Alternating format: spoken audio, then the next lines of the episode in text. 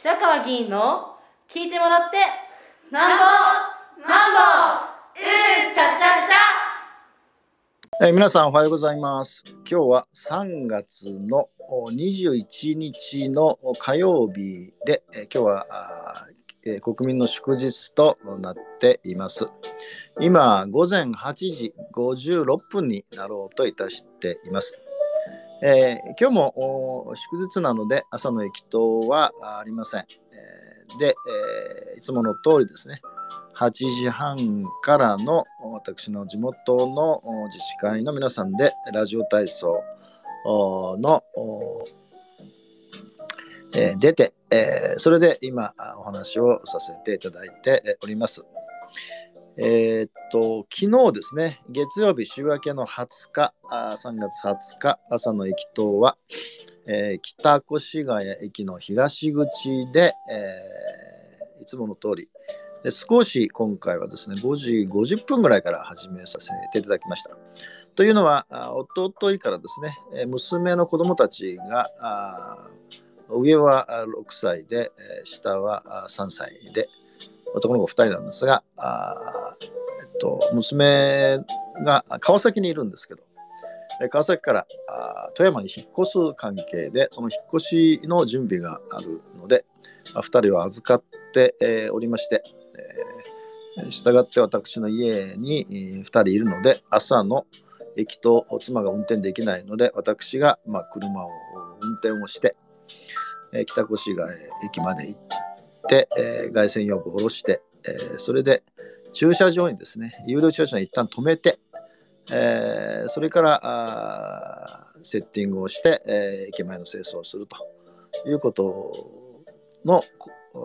それから、先週からですね、一心多助の天秤棒のパンフレットをお配りしてるんですが、このパンフレット結構重たいので、一旦ですね、事務所に、そのパンフレットを箱に入れてるんで、事務所に一旦寄って、それから北越谷の駅関係もあってですね、いつもより早く出て、その関係で早く着いてしまったんですが、で、パンフレットと、それから、市政レポートの特集号をお配りをいたしました。何時だったの ?7時ちょっと前にですね、北越の西口で、どなたかマイクで喋っておられて、誰かなと思って、見たんですが、県議選挙がですね、3月31日から告示日なんですが、県議選挙に予定候補でお出になる元市会議員の方が、マイクでずっと8時半ぐらいまで喋っておられましたかね。声がですね、8時過ぎるとなんか声が聞こえなくなったんですが、上り旗が立っていました。でそれから、7時ですね、15分ぐらいにですね、公明党の新人の予定候補者の方が来られて、いいですかって言うと、どうぞどうぞと言って、で、上りを立てて挨拶をされてたんですが、もう7時45分ぐらい、30分ぐらいやられてですね、引き上げていかれました。で、月曜日なので結構多いかなと思ったんですが、意外とその多く通常通りでして、パンフレットをお配りをしたんですが、いつもの反応ですが、これは有料です、無料ですかとかですね、こんな立派なやつもらっていいんですかとかです、どんどん渡したんですけど、ですね、スタンドに置いてるそのいつも市政レポートを置いてるそのボックスに、入れてたんですけど、ですね、いつもよりものすごく少なくてですね、なんとかおそらく何て言うんですかね、これもらっていいのかっていう迷う方がおられたんだと思うんですね。結局、持ってかれてないんですね。おそらくこんな厚くて立派なものをもらっていいのかって今強制聞いてこられる方もおられるんでですね、そうだったんだろうなと思いながらですね、8時半過ぎまでやって、それで、帰って、きました。で、今日はですね、土曜日ですね、3月の18日の土曜日に、19日の日曜日の午後2時から4時半まで2時間半ですね、オンラインのセミナーを受けたんですね。で、何かというとですね、オンラインで第22回の子ども貧困対策情報交換会という市民の皆さんが作っておる全国組織です。で、定期的にですね、セミナーとか講演をやっておられるんですが、その今回は児童館の今後の在り方、ソーシャルワーク機能の充実に向けてというテーマでですね、2時間近くの講演と30分の質問とか交流がありました。で、まずですね、講演で、安倍義恵さんというですね、工学院大学の准教授、の方からですね、1時間程度ですね、同じ児童館は子どもの権利取りで遊びから始まるソーシャルワークというテーマでお話をいただいて、その後報告でですね、木戸玲子さんという、京都市の修徳児童館の館長さんですね。それから大久保さくらさんという北海道中氷津町西児童館の児童構成員の方、お二人からですね、それぞれ現場のご報告をいただきました。で、そのもう二人の話も大変面白かったんですけど、安倍義恵さんのことについてですね、今日少しお話をしたいと思うんですが、児童館って、越谷でもですね、児童館はあります。市内に2か所あるんですが、で、そもそもですね、法律がですね、作られて子どもを中心として、子どもの児童手当を所得制限なくすことか、今日朝はですね、自民党の幹事長が学校給食を無料化するというですね、ちょっと今まで考えられないことが次々とですね、自民党政権与党か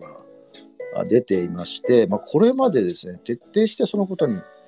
反対をしたというか、むしろ推進しようとすると必ず反対して潰してきた側が次々とですね、これまでにない政策を打ってるんで、そのこと自体はいいことだと思うんですね。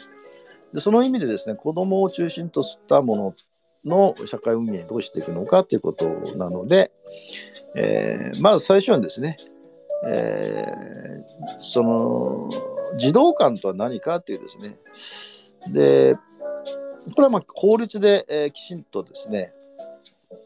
規定されてるんですね。で、これは児童福祉法第40条の規定でですね、児童構成施設の一つで地域における児童に健全な遊びを与えて、その健康を増進し、または情操を豊かにすることを目的とする児童福祉施設というふうになってるんですね。で、これは全国でですね、4347箇所もあるんですね。その児童館は何をしてるかということなんですが、基本的にはですね、国連の子ども権利条約を基準としてですね、この子ども権利条約というのは1989年に国連総会で全会一致で採択されて、日本はですね、1994年、批准をしてるんですね。で、現在だから世界で196の締結国で、いわゆる人権条約というところでも最大のものになってるんですね。だから結局、その国連子どもの権利条約って、一言で言うとですね、子どもに一番いいことをしようという国同士の約束事なんですね。で、その12条というのが非常に重要で、これなかなか理解することも実際に難しいんですが、子どもの声を聞いて子どもと共に決めるということを、いわゆる第12条に子どもの意見の尊重ってなんですね。いつかの機会で話したと思うんですけど、で、その子どものその児童館のガイドラインというのは子どもの権利条約を基盤としているんですね。で、児童館はということで、児童館第1章総則というのがあってですね、児童の権利に関する条約、今言いましたね、平成6年の条約第2号に掲げられた精神及び児童福祉法って、昭和22年できてですね、妄想風ですね、の理念にのっとり、子どもの心身の穏やかな成長、発達及びその自立が図られることを地域社会の中で具現化する児童施設であるというふうに、規定してあるんですね。で、この児童館をめぐってどういうふうな、ことがなされるかということなんですが、非常に強調されていたことはですね、さっき言ったように子どもの意見を尊重し、その最善の利益を優先して考慮されるよう子どもの育成に努めなきゃならないっていうふうに、なってるんですね。で、この、最善の努力ということを尊重、子どもの意見を尊重とはどういうことなのかということなんですが、これはよく、私もそう思ってましたが、よく誤解されるっていうのはですね、児童館のガイドラインのポイントっていうのはですね、遊びで子どもを支える、遊びが中心なんですね。で、遊びはですね、生活の中の大きな部分を占めて、遊び自体の中に子どもの発達を増進する重要な要素が含まれていますと。で、どうしてもですね、遊びは子どもの育ちに重要なのに後回しにされるんですね。これは別に児童館の職員とか先生とか学校とか親もそうですね。で、もともとですね、ホモ・ルーデンスって人がですね、文化は遊びとして始まるものでなく、遊びから始まるものでもない、遊びの中に始まるのだって言うんですね。人間の本質は遊びだっていうですね、遊ぶ人っていうことを言われてですね。で、施設の特性というのは、0歳からですね、18歳までですね、その利用できるということが、この児童館のものすごい特性なんですね。で、全てですね、ガイドラインの第一章総則の特性でですね、子どもが自ら意思で一人で利用することができる、子どもが遊ぶことができる、子どもが安心してくつろぐことができる、子ども同士にとって出会いの場となることができる、年齢との異なる子どもが一緒に過ごし、活動を共にすることができる、子どもが困ったとき、悩んだとき、相談したり、助けてもらえたりする職員がいる。これ全部主語は子どもなんですね。つまり子どもを中心として、なってるという施設なので、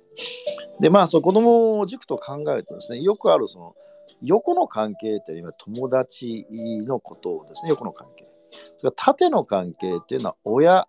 とかですね、担任の先生とか縦ですね。で、その斜めの関係というのがその児童館の位置づけなんですね。その児童館の先生であったりですね、するこの斜めの関係が非常に重要で、子どもはこの3つの関係の中で、生きていくということになるんですね。これはよく理解してないと、どうしても縦のことで子どもを管理しようとするということになります。で、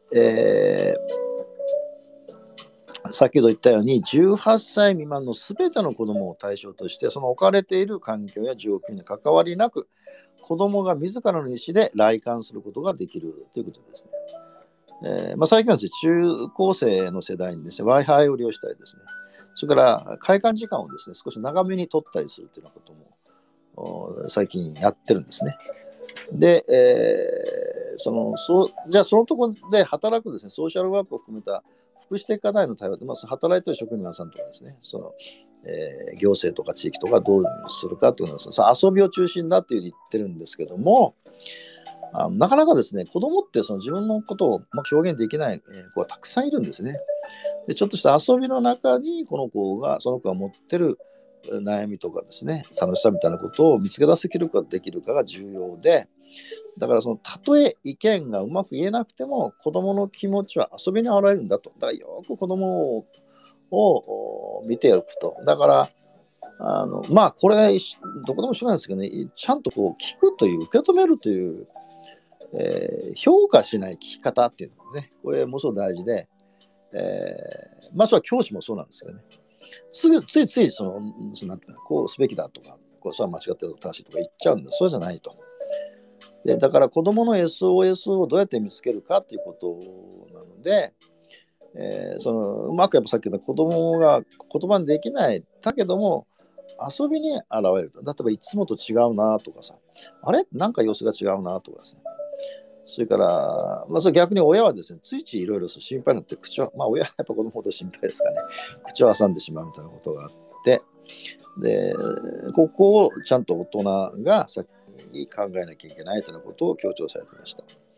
それから大型児童館というのはですね、越谷にもないんです。全国で18ぐらいあって、相当でかい、とこがあって、まあ、そこはもう気軽に行けないんです。やっぱりどっかこうどこの紹介だったかな、岩手かなんかだったかな、やっぱ車で行かなくちゃいけないんですが、もう森の中にあるんですね。で、自由に遊べるっていうようなことで。で、基本はですね、さっき言った児童館というのは多機能性を持っているので、子供と一緒に、とが大事なんですね。子供は単なる虐待ではないということをずっと強調されておられました。で、要するに簡単に言えば子どもが困った時や悩んだ時に相談したり助けてもらったりする職員がいることが大事なんですよと、それから児童館はですね、今言ったように18歳以下全ての子どもに開かれているので、子どもの相談の場として、想定されているので、すっごく子どもたちが辛いことがあった時とかですね、さっき言った縦の関係ですね、親とか先生とか友達に相談できない、これは意外とですね、18歳、まあ、小学校で利用してた子どもが高校になってですね、悩みを来てくれるという例を言っておられました。で、児童館、学童、まあ、学童というのは学童保育士ですね、先生に相談するようなことがやっぱあるんだと。だから、斜めの関係の大人の存在と。担任は縦だけども、部活の先生は斜めだとかですね。まあただしですね、さっき言ったように課題に直面しても困っていること、言語化できないこともたくさんいるので、そこをどうやって大人が気づいてあげるのかっていうことが大事で、やっぱり一緒に遊びながらですね、その子のイライラや言動の背景を探るってことが大事だということを言っておられました。で、イニシアチブが子どもにある遊びを通して、さっき子どもとですね、共に問題の解決を図っていくということで。で、まあ、子どもはですね、小さな成功体験を積み重ねて自信をつけて自分なりに問題を乗り越えていくという、まあ、これは別に子どもに限らない、大人もそうなのか分かりません。だから気持ちを言葉にしながら挑戦と失敗と成功を積み重ねていくことができるというようなことが大事なんだということをお話になってました。で、まあ、大体そうなるとですね、まあ、ただしそうなるとですね、一般的に問題がなさそうな子どもは後回しにされがちなんだけど、だから学校や家庭では気づきにくいんですね。いい子っていうのは意外と後回しされたりするんですね。だけどそれはやっぱりその子の何て言うんですかね、よく言われてる大人や先生や親に必死になって合わせようとしてる大人が望むような回答を常に探していて、それに回答に答えるのがいいことになる。だからそれはものすごい同調圧力とプレッシャーがかかってるんですね。だからそこをきちんとだから0歳から18歳までの子どものあらゆる課題にですね、遊びを通したソーシャルワークの視点で向き合うことが大事ですよと。それから初めに相談ありきではなくて、遊びがあるからこそ日常の中で子どもの SOS をキャッチできますよとか。それからまあ児童館の多機能性ですね、地域における子どもの権利保障の重要な機能がこれを果たします。単なるなんか遊んでる場所とか、単なる子どもが時間潰しということでは全くない。もちろん遊びが中心になるんですけど、だから児童館の役割とか、その学童保育士の役割もですね、私は同じようなことだと思うんですね。で、保育というのと若干違うのはですね、保育っていうのは親のニーズが強いですよね。共働きが多いので、どうしてもしかも少子化なので子どもをちゃんときちんと安全に預かってもらうとか必要だって言って保育所があるんですけど、本来はその側面と同時に先ほど子どもが中心となって子どもの意見を表明することができる、大人はそれを聞く、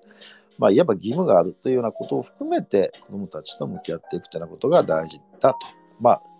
このセミナーを受けて感じました。今日は以上です。